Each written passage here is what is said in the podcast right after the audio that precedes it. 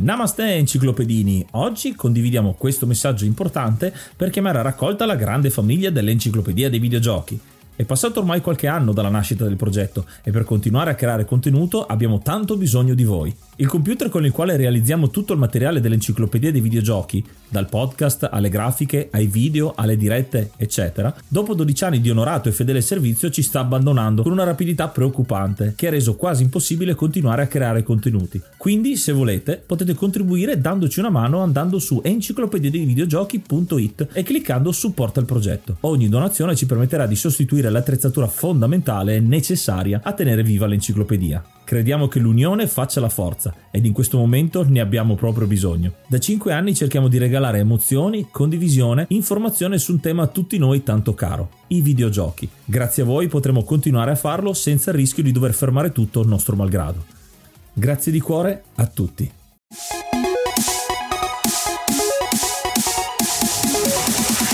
Namaste e benvenuti ad un episodio bonus dell'Enciclopedia dei Videogiochi. Io sono Yuga. Ed io sono Ace e questo è il quarto split di questa serie di editoriali dedicati al mondo delle speedrun che abbiamo chiamato Giochi veloci. Finire i giochi il più velocemente possibile, questa è la definizione base ma in questi episodi andiamo ad esplorare un po' più nel dettaglio tutto quello che rappresenta il mondo delle speedrun. E ovviamente ci facciamo aiutare da qualcuno perché noi sì siamo un po' avvezzi, siamo appassionati di videogiochi e anche di speedrun pian pianino, ma dobbiamo farci aiutare da qualcuno che queste passione l'ha fatta diventare un'associazione. Abbiamo infatti Gidano, che ritorna con noi il presidente dell'Italian Speedrun Community. Benvenuto, bentornato. Ciao a tutti, sempre bellissimo essere qui. Bene, bene, bene. Insieme a te abbiamo altre due persone che ci aiuteranno a capire un po' la storia delle speedrun. Abbiamo Leo Litz. Buon salve a tutti quanti. E abbiamo Brionac. Ciao a tutti. Come anticipato da Ace, in questo episodio guarderemo un po' più alla storia, da dove sono partite le prime speedrun, eh, che non hanno avuto un inizio facile, vista anche la tecnologia, e di come negli anni si è formata anche la community, che ora sempre di più eh, alimenta questa passione, richiamando sempre più appassionati che si avvicinano a questa disciplina, possiamo chiamarla. Ecco sì, quando parliamo di speedrun nelle puntate precedenti vi abbiamo spiegato insomma di che cosa si tratta, le varie categorie, eh, un po' come si preparano le speedrun, quindi quella che è l'esperienza personale. E vedendo adesso nel 2022 quando stiamo registrando gli strumenti per vedere le speedrun eh, ce ne sono tantissimi sia per vederle fisicamente cioè vedere andare su eh, i vari record e vedere le run e tutti gli strumenti ehm, anche attorno appunto al mondo delle speedrun, i vari timer, tracker, eh, eccetera, eccetera. Però effettivamente da dove sono partiti? Cioè, qu- quanto era difficile fare una speedrun uh, un tempo? Inizierei magari a dire che è comunque difficile uh, dare un... Uh un inizio nel tempo allo speedrunning, nel senso che comunque come avete anticipato eh, non è come adesso che colleghi la console oppure fai partire un gioco sul computer e inizi a registrare. Ed era molto, molto facile. Al tempo già registrare una partita era praticamente impossibile. Eh, l'unica cosa che si poteva fare, eh, e appunto così magari è iniziato eh, lo speedrunning, era con i giochi che avevano un timer interno come appunto magari Mario Kart su Nintendo 64, su NES eh, o eh, il secondo Metroid, eh, si poteva fare una foto al tempo finale e questo poteva eh, essere diciamo una prova. Tant'è che ehm, Activision eh, già a, negli anni 80 eh, aveva una sua rubrica, una sua newsletter nella quale chiedeva agli utenti di inviare le fotografie di questi tempi e inserirle in, un loro, eh, in una loro classifica interna. Ovviamente queste classifiche eh, ci mettevano mesi ad essere aggiornati perché bisognava attendere i tempi postali eh, e poi erano comunque molto semplici da eh, modificare oppure mh, appunto era impossibile verificare che non fossero stati citati in qualche modo. E quindi Uh, in realtà fino a quando poi eh, con i videoregistratori si potevano registrare le prime run, comunque si è sempre, uh, ci si è sempre fidati dei, dei, tempi che si vedevano in foto, uh, date appunto tutte le complicazioni che ci potevano essere. Sì, quello che a volte viene considerato come inizio delle speedrun, però ovviamente è tutto molto nebuloso, è un gioco in particolare e quello che ha detto Gidano si collega molto perché era proprio appunto Activision che eh, aveva chiesto sostanzialmente di fare speedrun di questo gioco. E, ed è tutto nato appunto da competizioni su, su cabinati, sostanzialmente, eh, dove appunto si cercava di ottenere un punteggio migliore, però alcuni giochi, invece che avere un punteggio, magari avevano un timer. E come è il caso appunto di Dragster, che è da lì che appunto si pensa sia un po' nato, anche se appunto è un po', eh, un po vaga la, la, nozione di nascita della speedrun. Um, ed è nato da un tizio che ha barato tantissimo in realtà. Una delle prime persone a riuscire a creare una carriera giocando a videogiochi, ma ha barato tutto. Infatti, poi fortunatamente è stato scoperto. Um, in, nel caso particolare di Dragster è stato scoperto che il tempo che lui diceva di aver ottenuto è fisicamente impossibile. È un gioco talmente semplice, un gioco di corse, ma quasi neanche eh, che sono riusciti a guardare il codice e dire ok, eh, il tempo migliore possibile è x e lui ha detto di aver fatto x meno 2 e, e qualcosa non va. Quindi, Mi pare è... fosse 5.57 secondi e lui aveva fatto, eh, cioè, pen... cioè, diceva di aver fatto 5.54 se non sbaglio. Comunque, vabbè, non, è, non, era fisicamente possibile, quindi praticamente era praticamente certo che fosse citato. Tra l'altro, non è neanche l'unica personalità che, che inizialmente diciamo era famosa nel, nell'ambito dei record in generale. C'era um, un player famoso per Donkey Kong che aveva tantissimi record su Donkey Kong e anche su altri giochi, ma poi anche lui è stato diciamo sgamato tra virgolette eh, ad aver diciamo citato alcuni, de- alcuni dei, tuoi, dei suoi record, però questo diciamo è più dalla parte quelli proprio, sono proprio giochi che hanno, re- che hanno i record sostanzialmente. Faccio notare che io ho fatto una ricerca adesso su Google, ho scritto Donkey Kong Cheater e mi ha trovato la pagina di Wikipedia di Billy Mitchell, che è appunto questa personalità eh, che, che, che, è stata sgamata appunto per questi record. È interessante perché eh, già un problema è nato alla base, cioè il fatto di renderli regolari questi record. Ehm, che è molto difficile, insomma, già, già, pensare a tutti gli scandali che ci sono nei record al di fuori eh, del, del, videogioco negli sport, insomma ce ne sono stati nel corso degli anni, eh, se già partiamo con dei problemi sul nascere, gran parte degli strumenti che abbiamo oggi, e siamo fortunati di averli, sono proprio per regolamentare un po' questa cosa, per eh, dare la stessa possibilità a tutti ecco, di fare lo stesso record senza, senza barare. Sì, diciamo che all'epoca appunto non c'erano tutti questi mezzi per uh, eh, capire se un tempo o un record effettivamente era uh, legittimo oppure se era stato fatto tra- attraverso uh, cheat o comunque sia um, aiuti esterni al gioco che non, che non dovresti utilizzare. Eh, quindi diciamo era la possibilità di, di, utilizzare cheat all'interno del gioco era molto più ampia rispetto ad adesso. C'era anche un altro grosso problema all'epoca, eh, partiamo appunto un pezzetto di storia, quindi per quanto riguarda invece siti internet o comunque organizzazioni, che tenevano traccia dei vari record. Inizialmente c'era un sito chiamato Twin Galaxies ed esiste ancora in realtà eh, ed è nato per tenere traccia dei punteggi e poi ovviamente anche delle speedrun.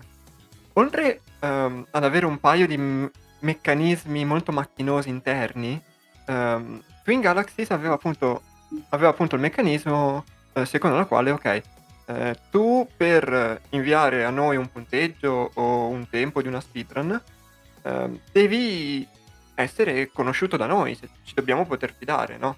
Quindi all'inizio, visto che era una nicchia così piccola, c'era molto questa cosa sul fidarsi.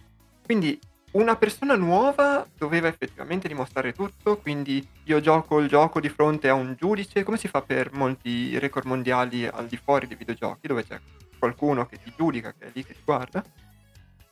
Se però tu hai già un paio di record, oppure conosci qualcuno che eh, sta lì dietro.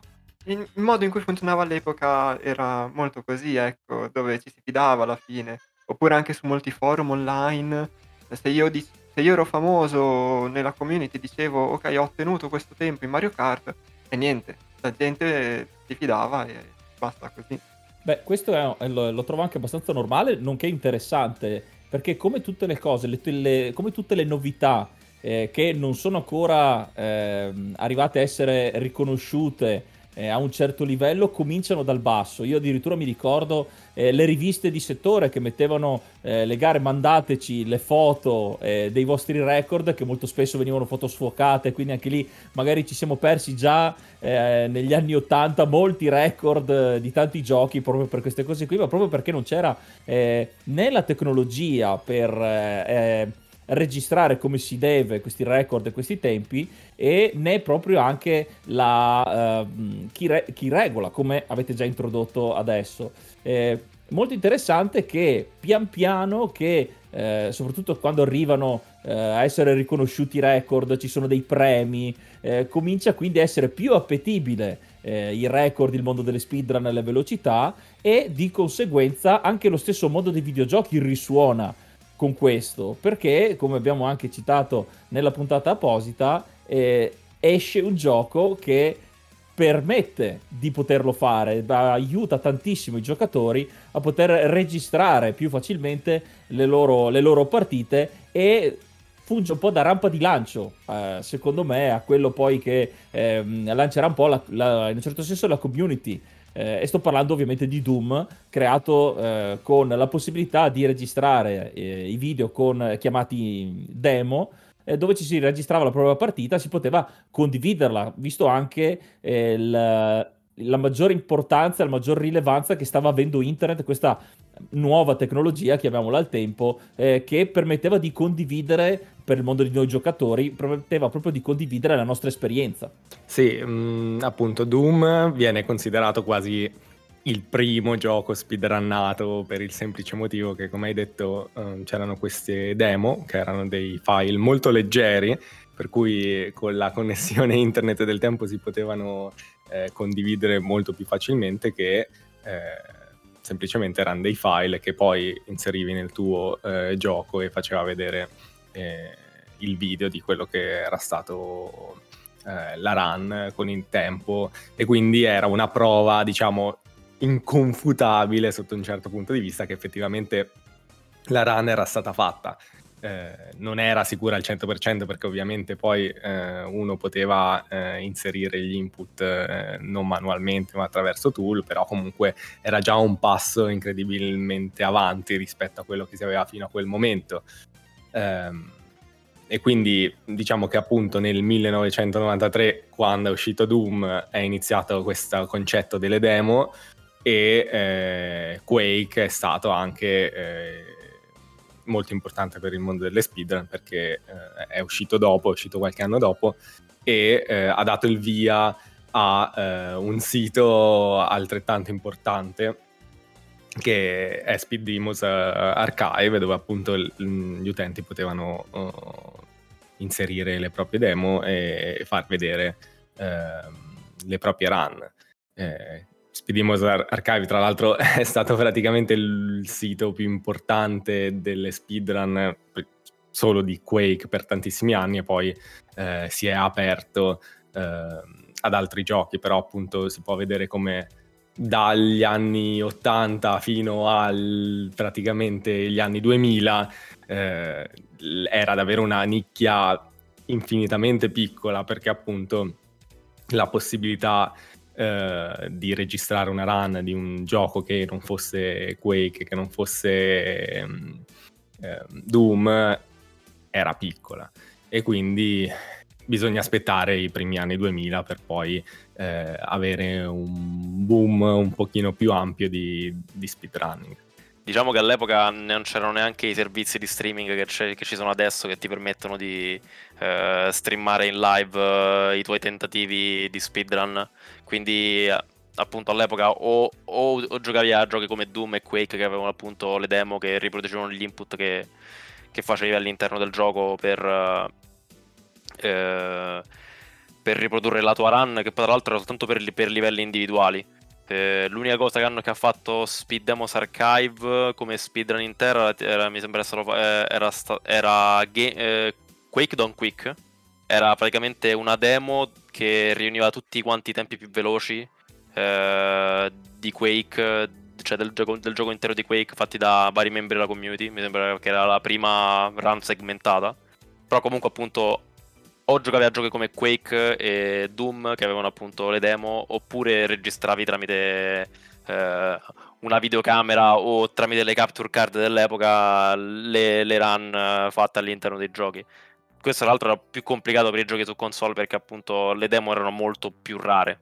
Eh, in realtà per specificare potevi ovviamente usare un videoregistratore con una VHS. Quello lo potevi fare, non era troppo complicato, però quello che succedeva spesso eh, per altre community al di fuori di eh, Doom e Quake, eh, per esempio sono nati in questo periodo anche al- altri vari siti, eh, soprattutto per eh, GoldenEye, ehm, c'è un sito ancora che si chiama theelite.net che eh, insomma tengono loro conto del- dei loro record. Um, appunto molti registravano con, con le VHS e poi però quello che mancava di tecnologia era che, ok, io ho una cassetta mo come la mostro alla gente, cioè nel senso, non è che posso farci molto. Quindi spesso e volentieri c'era uno o due membri della community, magari uno per continente, eh, che aveva la tecnologia di prendere eh, una videocassetta e digitalizzarla. E da lì poi eh, tramite internet, e lì magari ci impiegavi anche un'intera giornata a inviare un video tramite internet, eh, riuscivi a fare l'upload quello che succedeva è che, non so, io impacchettavo la mia VHS, la mandavo a casa di quel tizio e fra qualche mese, se lui si era ricordato e il pacco non era stato perso, allora la mia speedrun risultava nel sito. Tra l'altro questa cosa mi ricorda una cosa molto simpatica. Eh, ho parlato con alcuni membri della community di Segarelli 2 eh, dell'epoca proprio degli anni 2000 perché appunto il gioco era su arcade. Anche essendo su arcade c'erano effettivamente delle, delle run del gioco intero della modalità Championship registrate direttamente tramite capture card e praticamente loro effettivamente si scambiavano le videocassette eh, per mandarsi i record eh, a vicenda e poterli postare online. Eh, quindi sta cosa effettivamente è vera.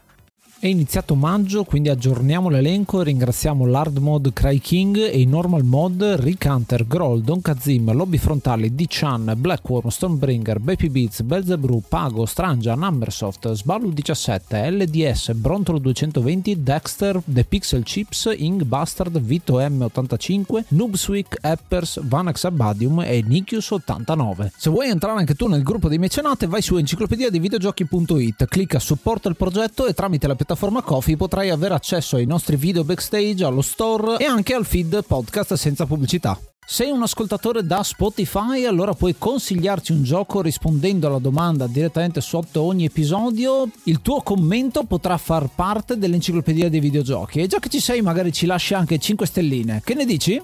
Trovo divertente il fatto che stiamo eh, raccontando un po' l'evoluzione eh, della diffusione eh, di questi video, del registrare le speedrun, partendo prima dal, dal, mandare le cassette o le foto, adesso comincia a essere anche una condivisione tra videogiocatori. Mi viene in mente un parallelo in questo caso, adesso non so se sia mai successo perché eh, non ero ancora... Mh, a conoscenza della, della, della community delle speedrun a quegli anni lì, però mi ricorda molto un po' cosa succede nelle, eh, nelle sale giochi dove uno gioca e gli altri lo guardano. Eh, con questa modalità eh, mi viene in mente, mi immagino eh, questa scena di questo mercato di videocassette piratate di speedrun di Doom, di Quake, dei vari giochi che pian piano eh, prendono piede fin poi, poi arrivare al, ai record effettivi. Il prossimo pezzo evolutivo da questo punto eh, di vista, man mano che internet diventava sempre più veloce, perché eh, hai detto anche tu, solo caricare un video eh, ci metteva anche una giornata, perché ai tempi eh, se andava bene c'era il 14, il 14K, il modem 14K, quindi anche solo per scaricare un'immagine ci si metteva un'eternità. E man mano che la tecnologia, internet, anche maggiori possibilità, perché dopo questo, una, diciamo una piccola prima esplosione eh, delle speedrun e del registrarlo, immagino che anche altri giochi, altre community, altri sviluppatori abbiano integrato sempre di più questa tecnologia. Il passo successivo, eh, Grigidano, il, qual, qual, è stato?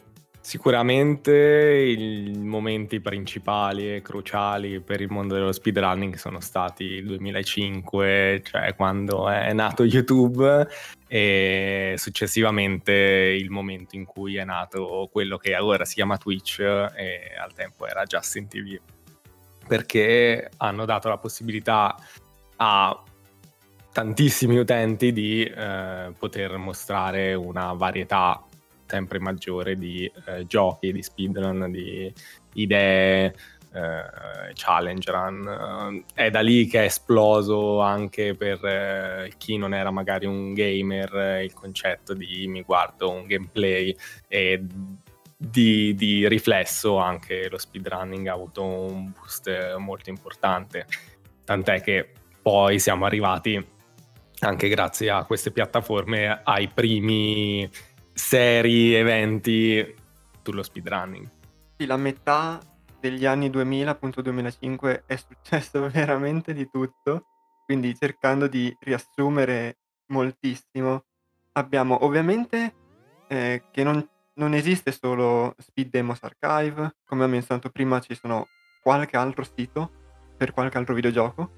Eh, il Giappone non, non stava dormendo, anche da loro è nata la, la cosa delle riviste, ehm, poi c'è un'università a Tokyo dove si è creato un gruppo eh, di, di, studenti che facevano solo speedrun e fanno, facevano anche eventi all'interno dell'università a, a, mostrare, no? E da lì sono nati alcuni termini, per esempio, che usiamo anche ora, eh, per quanto riguarda il modo di ehm, tenere il tempo di una run. Eh, quindi se mai sentite eh, RTA, OTA, quindi RTA, OTA in italiano, che sarebbero Real Time Attack e Time Attack, e il secondo non lo usa nessuno. Um, sono ovviamente in inglese non funziona molto bene, ma perché in realtà l'hanno inventati i giapponesi. Eh, non lo so dire molto, semplicemente sono eh, o uno è il tempo con le pause, uno è il tempo senza le pause. Um, e quindi il Giappone comunque ha avuto la sua anche loro la, la loro progressione.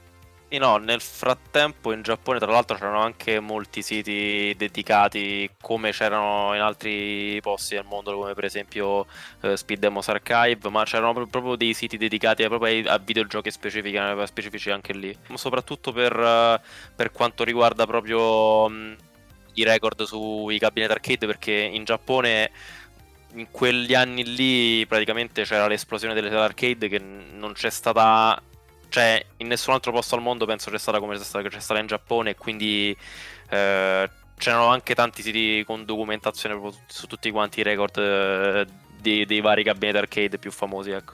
Sì, e per tornare a Speed Demos Archive eh, da lì sono successe tre cose eh, interessanti eh, una è appunto col fatto che le demo di Doom e di Quake eh, sono eh, appunto dei file così piccolini, ehm, comunque facili da gestire, c'è chi ha creato ehm, dei programmi che potevano all'inizio solo rallentare il gioco eh, e poi creare dei save state, dei salvataggi e quindi eh, poter creare una demo dove non stai giocando in tempo reale.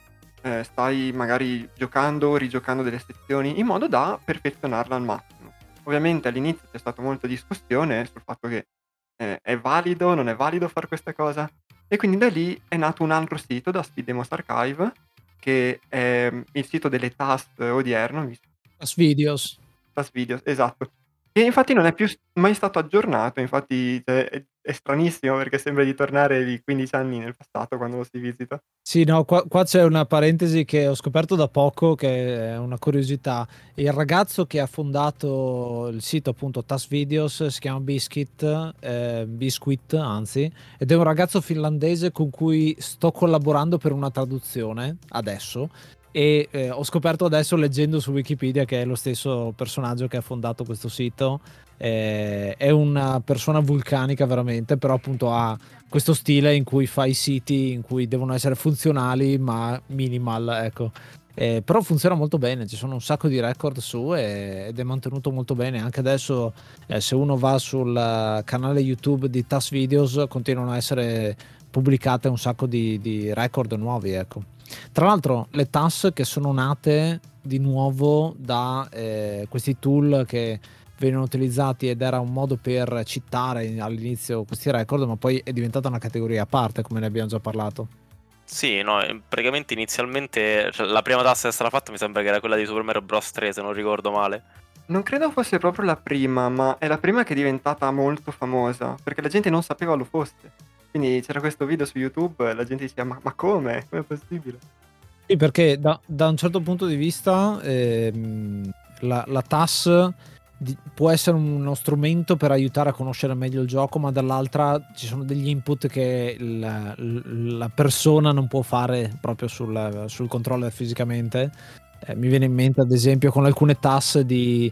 Eh, io ho seguito quelli di Super Mario World dove il, il, l'intelligenza artificiale usa quattro controller insieme perché fa gli input negli altri per poter registrare le cose in memoria. Quindi non c'entra più neanche muovere il personaggio, ma c'entra cercare di arrivare alla fine più velocemente con tutti i glitch uh, del mondo. Io vorrei pure mh, parlare un attimo eh, di quello scandalo che c'è stato su Trackmania eh, dove, appunto, dove appunto praticamente un sacco di giocatori che erano ritenuti tipo i player più forti del gioco eh, sono, stati scoper- sono, stati scoperti eh, a cittare tipo da 10 e più anni. penso lo scandalo di cheating più grande in assoluto perché cioè, sono, scoperto, sono stati scoperti a citare dei giocatori eh, che praticamente cittavano dall'inizio, dall'inizio, sostanzialmente, da quando hanno cominciato a giocare. Proprio su questo scandalo c'è un video molto bello di Virtual, scritto con la W, eh, che ne parla e, e, racconta proprio questo qua di Trackmania perché l'ho seguito anch'io. Eh, la cosa interessante e, e, mi ha fatto ridere un po' prima perché l'ha detto Leo eh, sul fatto che le speedrun sono nate su questo sistema dell'onore, del, del, fidarsi da chi aveva già dei record e proprio questo è esattamente il contrario, cioè eh, player, uno dei player che è stato scoperto che è appunto Riolu è uno che ha centinaia e centinaia di record nel corso degli anni e gran parte di questi ormai sono stati annullati proprio perché hanno scoperto, cioè è un'indagine ancora in corso perché devono rivedere tutti quanti i, i, i record per, per, scoprire insomma questi input eh, non umani, ecco. quindi molto sono cambiati i tempi ecco, da questo punto di vista. Fa riflettere questa inclinazione al cheating al cercare dei risultati farlocchi per proprio tornaconto e non tanto adesso dove eh, i click, le visualizzazioni, i follower, eh, la fama online hanno eh, un impatto sulla carriera di una persona, di un videogiocatore. rapportato, come abbiamo citato prima, eh, proprio agli inizi, agli albori, eh, al di là dei tornei e dei premi delle varie riviste, eh, è particolare pensare che la gente faceva già queste cose eh, all'inizio, quando lo speedrun era agli albori, non era neanche una community. Eh, è proprio insito nel videogiocatore cercare di essere il migliore, questo spirito di sfida, e valorizza ancora di più l'importanza e la serietà eh, delle speedrun, secondo me, perché è un po' come, eh, faccio un esempio sportivo, il calcio, dove eh, ci, si trovano sempre modi per eh, aggirare le regole, hanno introdotto nuove tecnologie man mano che vengono sviluppate come la VAR, i replay e tutto quanto, è bello vedere il parallelo che è, gius- è giusto perché è diventato più importante, ma proprio l'essere diventato più importante ne stabilisce l'importanza nella storia all'interno del mondo dei videogiochi. È una cosa molto importante secondo me e che però la prendo in maniera più positiva. Ecco, ci sono sì chi bara, però il fatto che c'è qualcuno che bara e qualcuno che decide di controllare queste persone perché sia tutto regolare ne accresce ancora di più l'importanza non solo nel mondo dei videogiochi. Sì, no, diciamo che per quanto mi riguarda, eh, diciamo la la, la quantità di, di, persone che citano è molto molto molto più bassa rispetto a quella che, che, effettivamente, che effettivamente gioca, in, gioca, in, modo legittimo e secondo le regole poi dei vari di tutti quanti i giochi uh, che stanno su speedrun.com comunque sia tu, tutti quanti i giochi in speedrun sostanzialmente. E per quanto mi riguarda è molto molto più soddisfacente perché ovviamente raggiungi un obiettivo reale come, per, per, citare um, una cosa che diceva Virtual proprio nei, eh, in uno dei suoi video dove faceva riferimento allo scandalo di cheating, chi citta non, eh, non vuole cercare di ottenere un tempo più veloce, ma vuole cercare di ottenere un tempo più velocemente. Cioè, vuole arrivarci più, vuole, vuole arrivarci nel miglior tempo possibile sostanzialmente per risparmiare tempo. Che all'epoca i siti che c'erano, fosse Speedemos Archive, Twin Galaxy ancora prima e, e, vari altri, avevano delle regole molto diverse e non c'erano le, le classifiche come adesso. Um, e anzi, la, la, cosa di fare le classifiche è nata molto dopo. C'è stato un, uh, un intermezzo uh, con Speedruns Live, che è un altro sito nato da Speed Demos Archive, dove la gente faceva delle gare Quindi, e, e, potevi guadagnare dei punti. Quindi lì non c'era proprio la classifica di chi aveva il record e chi non aveva il record, dove invece in Speed Demos Archive c'era solo il record, non c'era il secondo posto per intenderci. Lì c'era una classifica di punteggi, quindi tu hai vinto più gare, hai vinto meno gare, quindi c'è stato questo intermezzo interessante. E poi da lì ci sono stati anche eh, degli altri eventi, perché appunto eh, Speedruns Live vuol dire che eh, le live stream erano diventate più popolari e prima o poi doveva succedere. E, e quindi c'è stato un grosso evento che è stato un'apripista per praticamente ogni cosa. Una cosa interessante che dici proprio di questo è il fatto che non c'erano le classifiche che poi sono arrivate e una cosa che ho trovato molto interessante è che per tanto tempo il record nuovo cancellava quello vecchio e non c'era un archivio di quello che era stato fatto in precedenza, quindi non c'era il miglioramento del record, non c'era la parte di archivio che poi è arrivata nel corso del tempo e si è costruita eh, pian pianino. Insomma, avete visto che tante cose hanno a che fare sempre con la community, col fatto che le persone si fanno i record ma anche li guardano questi record, li approvano, li condividono, ecco. quindi è sempre eh, interessante vedere come si è evoluto nel tempo, nel bene e nel male ovviamente. E, e forse uno degli eventi che è più famoso, insomma, è proprio un evento, il Games Done Quick, no? che è nato proprio in questo periodo un po' per unire o per far conoscere questo mondo. Sì, mm, Games Done Quick sicuramente è ciò che ha dato il via a quello che è lo speedrunning moderno. Non è stato il primo evento di speedrunning, ma è stato sicuramente il più famoso. È stato fatto nel 2010 e ha una storia molto interessante, fatta di casualità e fortune che poi l'hanno reso l'evento che è adesso, un evento che fa centinaia di migliaia di spettatori all'anno. Arriva da un'idea di uno dei mod di Speed Demos Archives, che è Uyama. Um, inizialmente doveva, doveva, essere fatto al MagFest, che è un festival di musica che viene fatto a Washington, se non sbaglio.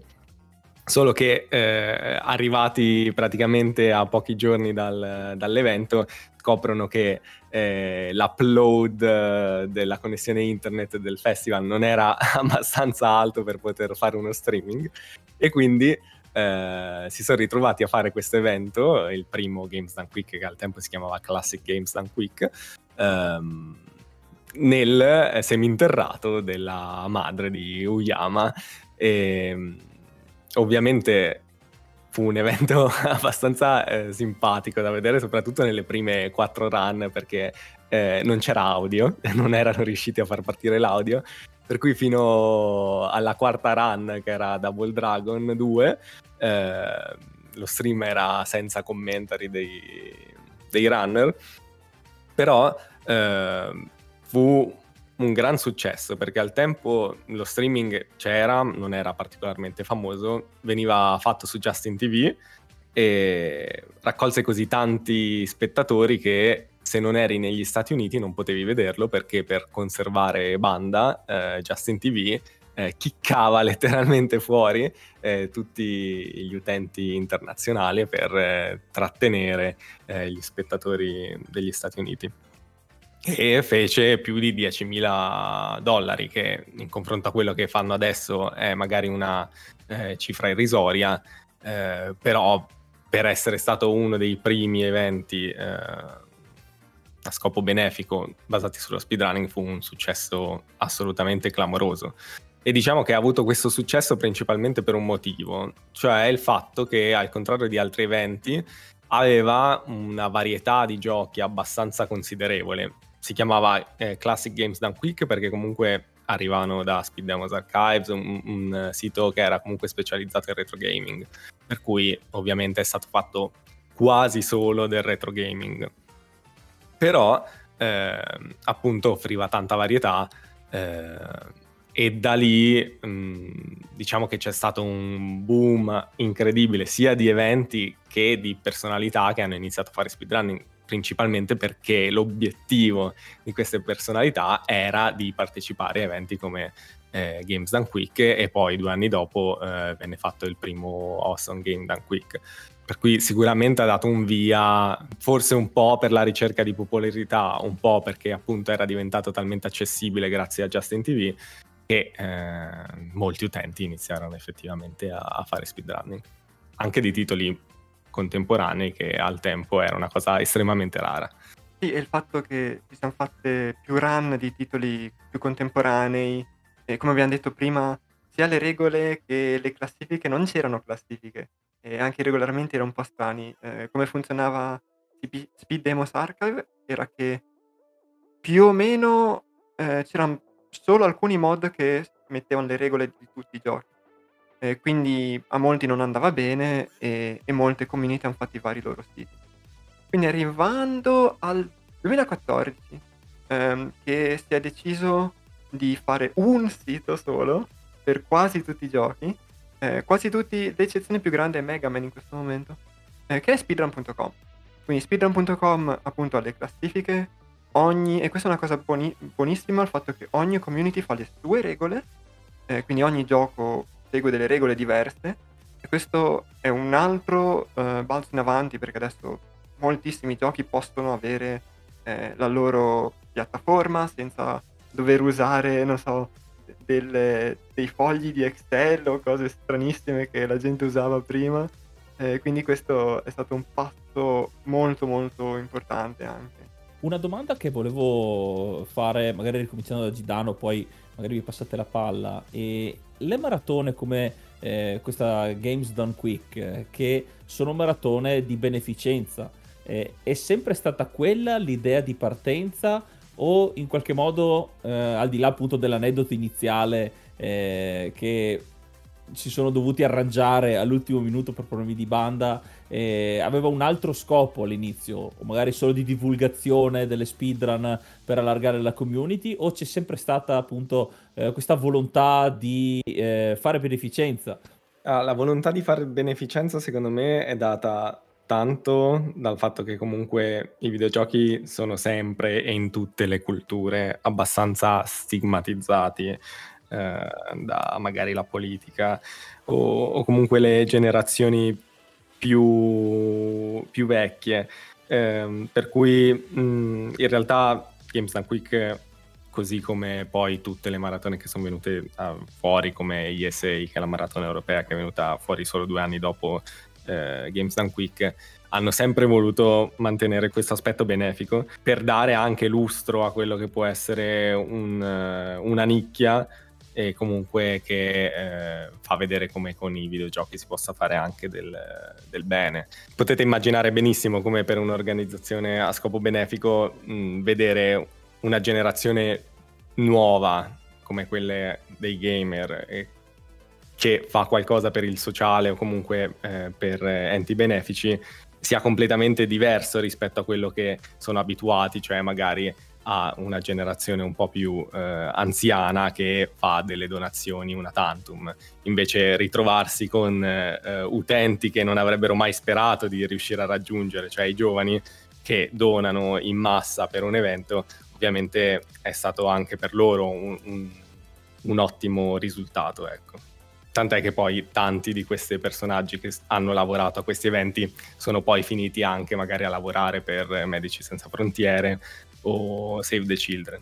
Sì, in un certo senso è proprio una legittimazione ecco, della, del, del, dello sforzo, ecco, il fatto che stai facendo un'organizzazione, stai mettendo insieme tante persone diverse per una passione in comune e quindi perché non mettere questa passione a scopo benefico e quindi eh, sicuramente quello, quello, aiuta e indipendentemente da quale sia la passione. Poi in questo caso è la passione per i videogiochi e quindi è, è un po' togliere lo stigma del, del, come se sia una cosa sbagliata una persona a cui piacciono i videogiochi, invece è una passione come tante altre, eh, c'è chi lo fa per i libri, c'è chi lo fa per i film e, e appunto perché non anche per i videogiochi. Volevo anche aggiungere una cosa che fa capire ancora di più quanto poi mh, la percezione di questi eventi sia cambiata nel tempo. Ci sono stati anni in cui alcune tipologie di gioco erano vietate eh, durante questi eventi, mi viene da pensare a Resident Evil, proprio perché ehm, gli enti benefici a cui andavano poi le donazioni non volevano essere associate magari con Resident Evil 5 è stato un caso particolare eh, per le tematiche affrontate, per quello che succede a schermo. Ma poi diciamo che mh, negli ultimi anni hanno capito che eh, non servono questi tipi di restrizioni, eh, anzi può avere solo un, uh, un throwback abbastanza importante. E anche loro, perfino loro che magari hanno una mentalità molto eh, chiusa, hanno accettato il fatto che comunque eh, non è che un videogioco che mh, mostra un po' di violenza può causare eh, particolari problemi, soprattutto quando si poi si va nel, nel totale, nella totalità di, di, un evento che poi diventa un, semplicemente un, un evento a scopo benefico che fa bene a tutti la cosa che ho notato, che ho pensato nella storia delle speedrun, che è stato l'ultimo, perché abbiamo parlato di molti trampolini di lancio, diciamo così. Quello che è stato l'ultimo è che appunto le maratone ehm, aiutano anche a spiegare cos'è una speedrun, a far capire allo spettatore cosa sta succedendo, ma ciò che veramente ha permesso alla gente di capire e di comprendere è partendo un po' da Summoning Salt e poi tanti altri, per fortuna tanti altri, eh, molte persone hanno fatto dei video o per spiegare la storia di alcuni singoli giochi o per spiegare cosa sta succedendo nei giochi. E capire cosa sta succedendo ha aiutato veramente tanto e credo che sia proprio l'ultimo capitolo della storia delle speedrun.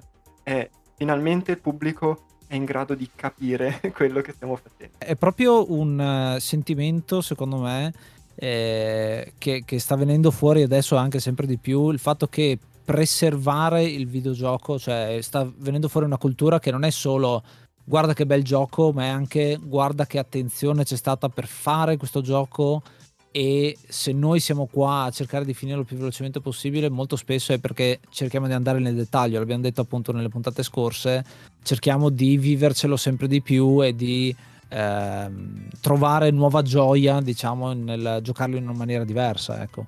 Vuol dire che veramente lo conosci come le tue tasche se riesci a fare una speedrun.